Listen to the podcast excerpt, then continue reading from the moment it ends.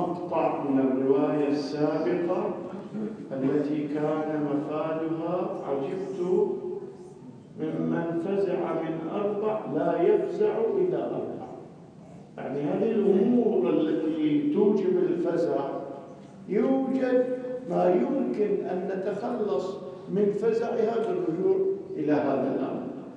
المقطع الأول تقدم: الذي يخاف العدو كيف لا يفزع إلى قوله تعالى حسبنا الله ونعم الوكيل. لا يقول فانقلبوا بنعمة من الله وفضل لم يمسسهم سوء.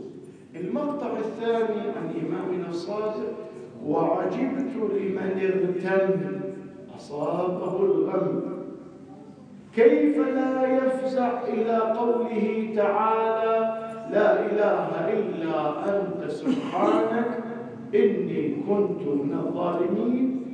فإني الإمام الصادق يقول: سمعت الله عز وجل يقول بعقلها فاستجبنا له ونجيناه من الغم وكذلك ننجي المؤمنين.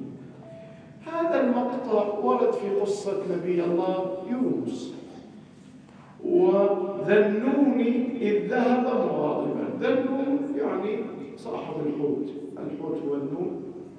وقصة يونس معروفة لكن باختصار: لما جحد قومه ولم يسلموا وحان وقت نزول العذاب ووعدهم النبي يونس بالعذاب وجاءت بوادر العذاب، والآن يرى أن العذاب سوف ينزل وإذا به قد يتضرروا إلى الله. والقصة معروفة: يفصلون الأم عن ولدها وخرجوا بطريقة فيها مزيد من الخضوع لله والتوسل فارتفع عنه. هنا النبي يونس غادر، مغادرة له لم يكن بإذن من الله. الآن نزل العذاب وانتوعتهم العذاب والعذاب الآن توقف، تغادر بلا أن يستأذن الله. من يرى الحدث من بعيد ولا يعرف نفسية النبي يقول كأن النبي يغضب على ركبته، كيف نوعتهم العذاب ما نزل. يقول كأن النبي فر عن الله. وهل هناك فرار من الله؟ اعترف الله وشرك. هو النبي لا يقصد ذلك، لهذا المفسرون يقولون: من يقرأ الآيات التي تنزل الأنبياء يعرف بأن يونس لم يكن قصده الاعتراض ولم يكن قصده الغضب ولا ولا، لكن كونه خرج دون أن يحصل إذن من الله بالخروج عن قومه هذا خلاف الأولى. فابتلاه الله، ابتلاه، ركب سفينة والسفينة الآن اعترضها حوت، على أساس ينقذون من في السفينة لابد نرمي واحد للحوت يأكله الحوت يبتلعه الحوت لتنجو السفينة. أقرعوا، طلع على اسم نبي الله يونس فرميا وابتلعه الحوت. الآن الآية تقول: إذ نادى في الظلمات. ظلمات ثلاث: ظلمات الليل وظلمات البحار في أعماقها وظلمات بطن الحوت.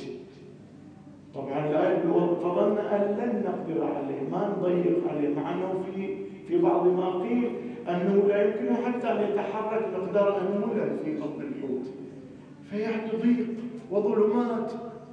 الآن في مثل هذه الحالة إلى من يفزع الإنسان؟ إلى أين يتوجه؟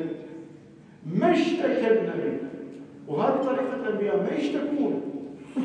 يعني نبي الله يقول يا نبي الله يعقوب ما يتلم، بتعبير دقيق ما يتلم، بعد دنيوي ما يتلمون.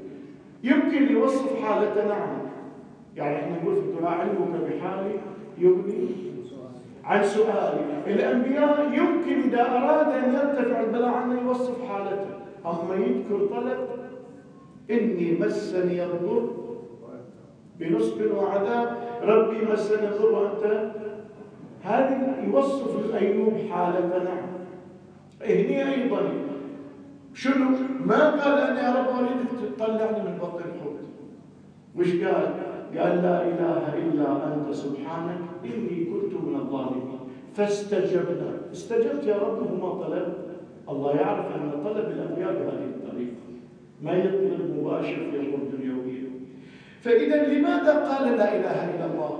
لأنه لما خرج من قومه قد يفهم من تصرفه أنه يلجأ لغير الله، فهو يوحد الله يقول لا إله إلا أنت، وكأن الله يمكن أن يعترض عليه أو يغاضب، وهذا ما يناسب الله. الله لا يسأل عن فعله، كل فعله حكمة، ما في اعتراض، ولا يمكن أن يغضب أحد على الله لأن الله يريد مصلحة عباده. ولهذا سبحانك لا يعقل أن أغضب من فعلك أو من تصرفك، إني كنت من الظالمين. والأنبياء أي لحظة يكون، أي لحظة تقضى وهو ليس في علاقة مع الله بمعنى الحضور التام، يعتبرونها ذنب. إني كنت من الظالمين ولم يكن ظالما على مستوى معصية أبدا، فاستجبنا له. الله يقول استجب، ونجيناه من الغم. وأيضا أشد من أن تكون في بطن الحوت بهذه الطريقة، لكن الآية تقول وكذلك ننجي. هذه هذا الذكر المتقدم لا إله إلا أنت سبحانك إني كنت من الظالمين ينجي كل مؤمن إذا لجأ إليه.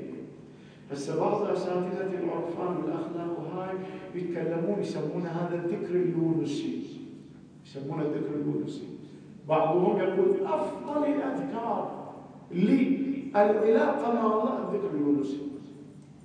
ولهذا نسألهم وش وش تتصور، يعني أنا أقوله النبي يونس قال في تلك الحالة، أنا شلون أقول لك؟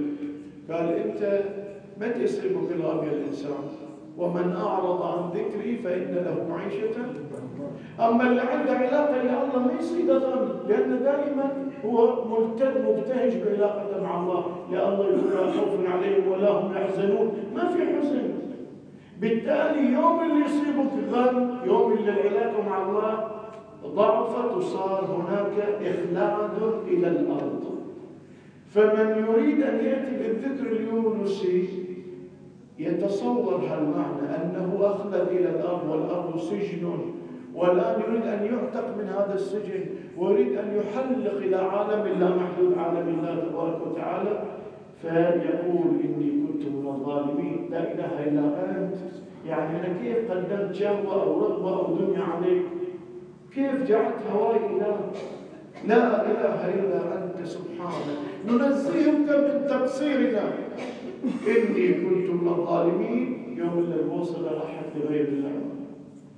هذا المعنى يمكن ما يحصل الشعور التام من ذكره مرة. بعض المفسرين قال القرآن قال عن يونس نادى، ما قال مرة ولا عشرة، معناه مرة تكفي. لكن إذا تفتش بعض الأساتذة كان يقول لا أقل تأتي به في سجدة إذا تريد علاقة مع الله وسير وسلوك لله، لا أقل. بعضهم يقول لا أقل أربعمائة مرة في السجدة. بس ليش التكرار؟ والنبي ما ورد أنه كرر في الآية. قالوا لأنه النبي نبي، فحينما يذكر ذكرا من الأذكار يعيش معناه حقيقة كيف وهو في مثل ظرف يونس. أما نحن فنأتي بالذكر يمكن لو نكرر مئة مرة يلا نوفق مجموعة عن ذكر واحد، يعني كل ما نكرر شوية المعنى نستحضر أكثر أكثر أكثر، يلا نقترب من أجواء الاستحضار التام. فالمؤمن يكرر هذا الذكر لأنه قد يوفق إلى الخلوص وعلى استحضار المعنى الحقيقي إذا بالغ في تكرار هذا الذكر. لهذا نصحوا قالوا الشيطان أكره شيء أبغض ما لديه أن يرى ابن آدم ساجد، لأن الشيطان طرد من رحمة الله بترك السجود. فإذا سجد ابن آدم يزعج الشيطان جدا. فإذا تسجد وتكثر من هذا الذكر اعلم أنه يسبق عليك حينها وينجي، وكذلك ننجي المؤمنين. استغفر الله لي ولكم، والحمد لله رب العالمين، وصلى الله على محمد وآله الطيبين الطاهرين.